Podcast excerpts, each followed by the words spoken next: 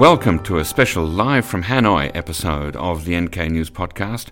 I'm your regular host, Jacco Zwetsloot. I'm back here in Seoul, and so this podcast will be presented to you by Chad O'Carroll, Oliver Hotham, and Dagyum Ji, three of our finest writers and analysts from NK News who have gone down to Hanoi to witness the second summit between President Donald Trump and Chairman Kim Jong un, and they will be giving you their thoughts and observations as they come from Hanoi. So keep listening.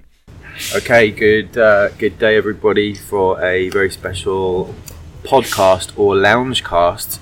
Uh, we are sitting in Hanoi Airport, and um, we just thought we'd do a quick uh, conversation. Me, Oliver, this is Chad O'Carroll, by the way. Uh, Oliver Hotham, who's our managing editor, and Dagyum Ji, our star Korean correspondent. Um, obviously, we've just finished our reporting from the Hanoi Vietnam Summit, and we're just going to briefly talk about what happened and how we all feel at the end of this very tiring long week, four or five days. Start out with Oliver. Um, what's your takeaway from this week? So I think um, running in the run up to the summit, there was a lot of expectation about what we were going to see.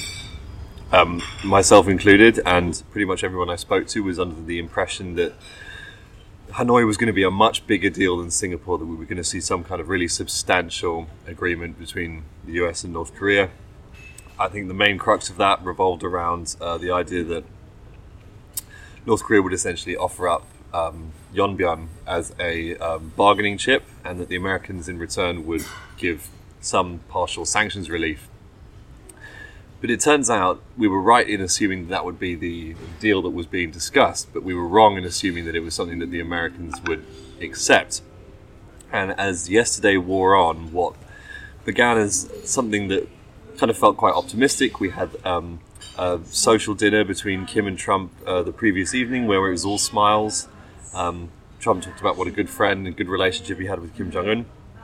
The next day, they had a, a morning meeting and, and then a kind of roundtable uh, discussion where it all seemed to be going pretty well. Kim Jong Un um, made some comments about being open to liaison offices being set up, but then after that, everything seemed to just fall apart. We began to hear that a planned lunch between the two sides had been cancelled, and then after that, it was increasingly clear that a joint statement by the two sides was simply not going to emerge. By about, I think it was 1.30 when Kim Jong Un's limousine left the Metropole Hotel uh, where he was staying, um, it was essentially clear that the summit had, had fallen apart. That there was going to be no agreement between the US and DPRK, um, and that we were essentially um, this was a dud summit. Um, and then we had Trump's press conference um, where he kind of explained that it was all about sanctions and that yeah we'd correctly guessed that the North Koreans would say we want partial sanctions relief for um, giving up Yongbyon, and uh, but we were wrong in assuming that the Americans would yeah support that kind of deal. Yeah, yeah. So I, I was uh, picked in a sort of lottery fashion to participate in the, the press conference yesterday with, with uh, uh Donald Trump. I got an email uh, saying you've been picked to go, and we got on this bus going toward uh, a tourist bus. It was very very bizarre. I was an open top tourist bus, and we went to Trump's hotel and no one knew what was going on. All we knew that was that the normal press conference should have been at four or five o'clock, I think. Yeah. And then all of a sudden we were told it was going to be at two, and it was a lot of confusion. It frankly felt like what it's like in North Korea when you're woken up at 3 a.m. to go to these press events. You have no idea what it's about, and uh, you're just sort of waiting for information. And then when Trump came out, yeah, it was all clear that it was uh, going to be not not good, basically. And what we'd heard in the days prior to the summit was that uh, from informed sources that while the US and North Korea had done quite uh, effective negotiations and prepared a, a, sort of draft joint statement on a wide range of issues relating to the Singapore Declaration, no progress was basically made on the nuclear issue. But um, fair play maybe to, to Trump for walking away. This is a gap that's existed for months and months there have been working level negotiations. I mean, this is a gap that's existed between the US and North Korea since before the Singapore summit. So, what's been the purpose of everything, of all this diplomacy? Yeah. It seems that working level negotiators essentially avoided the issue of denuclearization, or at least didn't make any progress on it, and assumed that maybe Trump's personal deal making abilities and Kim Jong Un's own um, willingness to, to get something quick and get a quick win would lead to an agreement. But you can't negotiate these kinds of agreements in, what was it, five, six hours? Yeah. Dagyum, how do you feel as a Korean with the outcome of all of this? Um, so just before the summit, many South Korean experts predict that the Trump may make concession of allowing um, the resumption of um, allowing the resumption of Kaesong Industrial Complex and Mountain Kumgang, and so Seoul has been has been really optimistic, and Moon casted all the schedules that day and watching. He was yeah waiting for the signing ceremony, and clearly Seoul couldn't expect that this um they just left the room without signing any document. So from Seoul side, it's really it's a huge loss there because Moon really want to um, boost national economy by resuming Kaesong Industrial Complex and by reopening Mountain Kumgang tourism. And Moon believe that that's the only way to revive the national economy who faces structural problems. But now we face a really huge hurdle now. Yeah, the Trump said that North Korea want to um, ease all the sanctions, and he couldn't do it unless they um, dismantle another complex, which he didn't mention, and at the press center. So, I think from the story's perspective, it's really really um hard for me to make breakthrough. Yeah. And how do you how do you think conservatives in South Korea will see this? Will they think, oh, this is evidence that Moon's inter-Korean goal is just nonsense, or will there be sympathy? They they they realise that Trump maybe had a difficult choice. How do you think this will go down domestically in, in South Korean politics? I mean, it will obviously had a huge negative impact on Moon's approval rate and Moon's power in domestically, and um, since the Blue House um, hinted that Trump and Kim Jong Un may agree um, the declaration of the end of the Korean War um, at the summit. And since then, all the conservative parties start to attack the Moon government. That um, so signing the declarations means the withdrawal of U.S. forces in South Korea. So I believe the conservative parties may feel regrettable, but they would be also like relieved that nothing actually would come out from the all the progress. And Moon was the one who actually took the initiative, and Moon actually who is the person who pulled all the Trump and Kim Jong Un to the negotiation table as a mediator. So if this summit goes wrong, I think Moon should take huge responsibility for mm-hmm. the, all the process. Well, I mean, I think that might be a little bit fair, unfair on Moon because I mean Moon can't take responsibility for U.S. and North Korean negotiations. No, no, no, no, no, no. Moon is the one who actually facilitated. Moon actually want to speed up the U.S. and the Korean mm. negotiations and through inter-Korean relations. Yeah, through inter-Korean relations. And I, when I met the expert in this, all the people said that okay, Moon did a great job in terms of like inter-Korean relations and ongoing process on the Korean Peninsula, but biggest fault he made is that he was um did he made all the progress in a rushed manner in a mm. hasty manner. So he should be more careful he should have been more careful about all the progress. So I think as a mediator and who yeah as a mediator I think Moon should take full responsibility. And we have to remember that um in March back in March last year it wasn't Kim Jong Un who mentioned the complete denuclearizations in public. So all the South Korean um, delivered Kim's remarks on behalf of Kim after his meeting with in Pyongyang. So mm. I think Seoul also has to take the responsibility if something goes wrong in a way. Yeah, in that sense. Moon does, after all, have a, a supposed hotline to Kim Jong Un, and one wonders if he could have used that before this summit to have a chat and talk about what the likely US uh, approach would be. I mean, I didn't see in the news any sign of, of uh, that kind of indirect um, coordination between the US and North Korea through South Korea ahead of that. Now, that's probably because the US was doing its own pre negotiations, but maybe it could have helped if, if Moon had been sort of whispering into Kim Jong Un's ear that look, you, are going to need to be flexible on this. I can tell you now, Trump is not going to budge on point A, B, and C. Because at the end of the day, it seems like both Trump and Kim uh, overestimated their negotiating capabilities and overestimated their leverage, and so we're, we're left with the sort of nothing burger. Yeah. I mean, Pyongyang may might believe that Seoul could um help Pyongyang through its sanctions in a way, but since the establishment of working group between Washington and Seoul, I think Seoul lost its leverage in negotiations with Pyongyang. And Pyongyang realized that oh Seoul is um Seoul play Seoul couldn't play a huge role um in persuading the Trump administration's its sanctions. So I think from the U.S. and North Korean side, Seoul's um, strategic value has been diminished in a way since Yeah. then. So yeah, I, I believe that. So that's why they thought that Seoul's intervene and Seoul's mediator were um were kind of unnecessary. Yeah. Yeah. Well, we, we we're going to have another podcast next week where we talk uh, like in detailed analysis about all of the outcomes in the next steps. So I don't want to talk too much about what we all think, but um, Oliver, what was the most memorable moment of the week for you? I mean, there were loads. I would say right off the bat, um, our visit to the North Korean restaurant in Hanoi was um, was very interesting. Oh, that was Dagyum's first time with. Uh, Yeah. That was the first time Dagam had met North Koreans. Um, she was a little bit um, tongue tied at first, um, but um, you know they got along like a house on fire. Of course, um, it was a very interesting experience. The food is it was great, and those restaurants are very surreal because you step into them, no matter where you are, and it just feels like you're in in Pyongyang. They capture the vibe completely.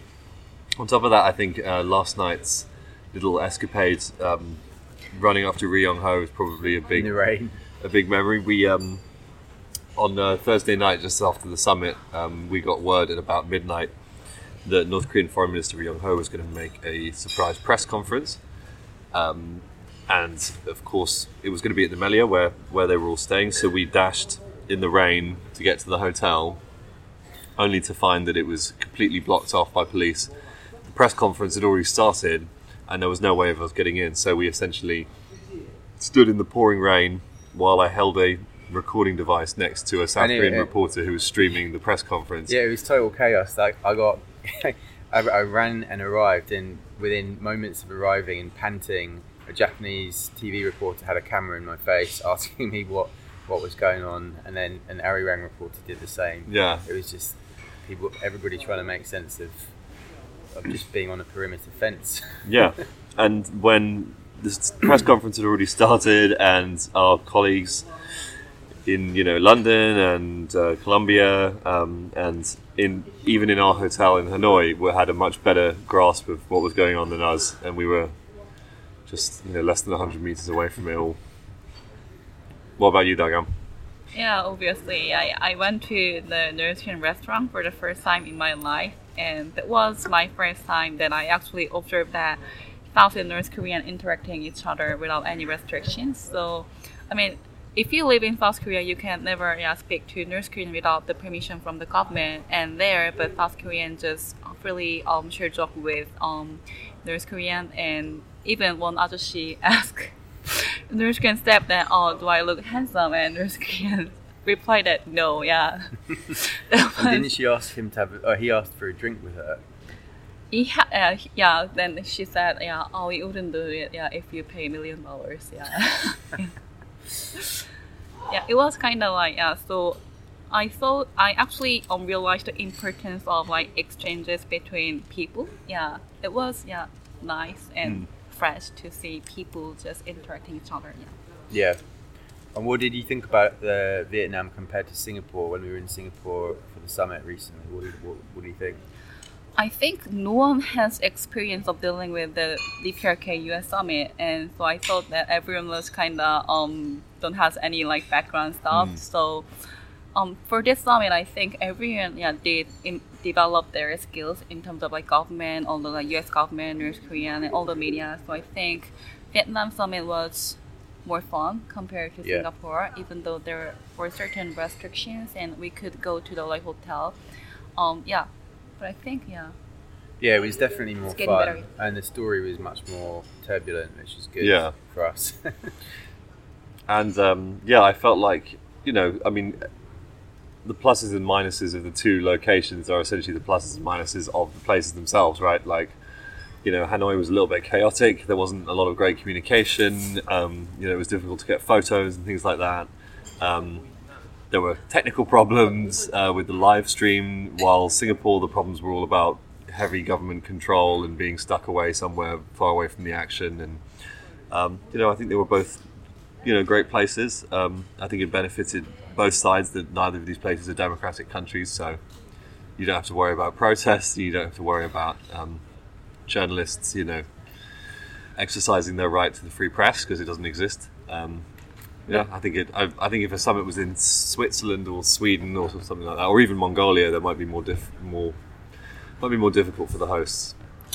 Yeah, but I think, in my opinion, South Korean government could share their know-how, yeah, mm. how to operate, yeah, international media center because they did a really good job, yeah, during the two summit, yeah, inter-Korean summit, yeah. Yeah, just for our listeners, um, what Dagyum means is that at the two summits, the foreign press were obviously all in the, the international press centers, but the Koreans actually prepared a area for just South Korean or Korean speaking journalists, um, which I didn't get to see. Did, Oliver, you saw it? Yeah, I saw it. It just looked like a the Korean press center in in any summit. Um, it was it seemed okay though. What, and what's the difference in terms of working in there versus working in the? In I mean, I mean, by sitting next to government officials make journalists easy to like get updates from the Seoul side. So I think it's beneficial. And what I meant is that so I covered all the like inter-Korean stuff on the ground, right, at the press centers, and the way they the way Seoul provide information was really good. So they actually provide like briefing update every hours about the inter-Korean summit, but I didn't see any um effort when I was in Singapore and Vietnam. So I think both governments should try to provide more updates because I frankly speaking like just i mean we flew to hanoi to just to cover the story and i think we have to get advantages uh, by covering all the stuff right. in hanoi so i think if the us government could briefing if the off the record briefing yeah it's good would be really great so yeah yeah. I mean, one of the one of the themes of the visit was the the differences between um, the regular international press and the White House press corps, um, who yeah. who love to seem to love making themselves the center of attention. Um, you know, we had they were apparently um, evicted from the Melia. Bear in mind, all the reporters that were staying in the Melia, I think, managed to keep their rooms. It was just that the press center that had been set up for the the White House press corps was moved, um, because obviously Kim Jong Un was staying there, and um, there was a lot of um, great outrage about this denial of the free press. Washington Post got very upset about yeah. it, and actually, I think they blamed Kim Jong Un himself. Yeah. Um, which seemed quite outrageous. But then the problem from all of this was we had reserved seating on the Tuesday evening in the press centre, and we Dagyum put NK News signs down, and then the very next day we tried to enter that area, and uh, an American official said you can't you can't sit there. It's for the White House, and we just decided that the US doesn't have any authority to tell us what to do in a Vietnamese press center. So we just said we'll we'll stay here until the Vietnamese government tell us to do otherwise. Eventually they did, but um, one Italian journalist. Can you explain what happened with the Italian journalist? Oh, so I, I became well acquainted with a um, Italian TV journalist, an older gentleman, I think from Emilia Romagna, um, who was a little bit more stubborn than us. We we moved after the Vietnamese told us to move, but this this gentleman refused to move, and actually um, the White House staff very calmly explained to him, "Please, sir, you have to move," and um, he cho- told them to uh, you know he used some expletives, um, uh, telling them where to shove it, and um, yeah, I think he did eventually move there. Unfortunately, um, I was hoping that he would just sit there for the whole the whole thing, but um, yeah, it was great to see the the myriad diversity of personalities in the international press. Yeah. I mean, it's international event, right? Mm. So yeah, it's DPRK US Summit, so it's obviously important for the White House correspondent, and I understand. But I mean, everyone is is it's it, the event is important for everyone as well. So I think they have to provide equally provide opportunity for every media to cover the news. Yeah, and the pro- the, the problem the problem with um, some American and not just American but uh, Middle Eastern journalists is that they use this summit as an occasion to ask the government, Trump in particular, about domestic issues. So we, on the first night, there was a uh, journalist availability with Trump and Kim Jong Un. Only one question got answered, are asked, and one of the White House correspondents shouted about Michael Cohen. Which you think if you if you you have an, an opportunity to ask Kim Jong Un a question, you're the, one of the first international journalists to be able to do that. Why on earth would you start talking about Michael Cohen? It's just Yeah. that like you know it, it's just insane. Luckily, the next day, some of the White House press did manage to get some questions into uh, to, not, to Kim Jong Un in particular, and that was interesting to see him answering um, questions from from the press. He didn't look too comfortable. Um, but yeah, I was at the Trump presser. We had people asking about the Middle East, about Israeli domestic politics. Yeah. And you just think, why are we here in Hanoi for this uh, journalist from the Middle East to be talking about these issues, which are totally unrelated to what's what we're all here for? To be fair, though, Trump did start the press conference by talking about India and Pakistan Yeah. Yeah, and yeah. Venezuela, which was a Mm. strange way to start. Yeah, it felt much less triumphant than Singapore. You know, in the aftermath of Singapore, we had Trump tweeting that the nuclear threat from North Korea is over. Um, you know, like North Korea talks about this new era for relations, uh, whereas now I think it feels much more muted. Um, Yeah. But I suppose maybe that's what it was always going to be like. It's a process. It is. And um, any any other final remarks? Um, I hope this isn't my last Yes. DPRK US summit that I can cover. Yeah, I mean I work for I work with this media life for a long time, but yeah, I hope I can cover more. Yeah, DPRK US summit in the near future.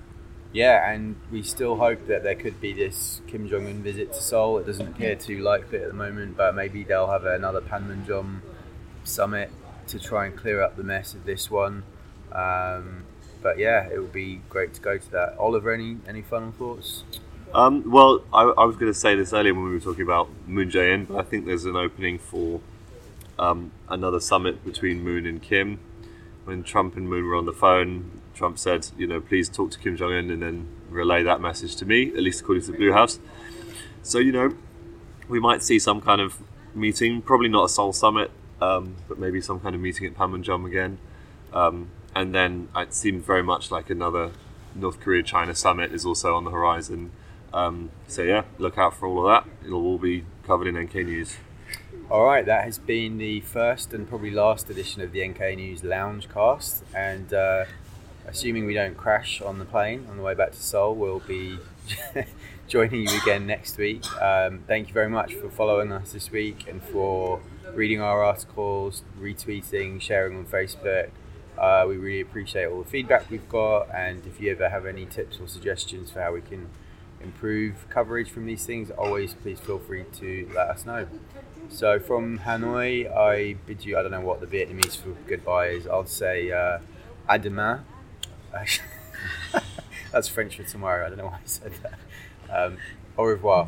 All right, bye. 안녕히 계세요.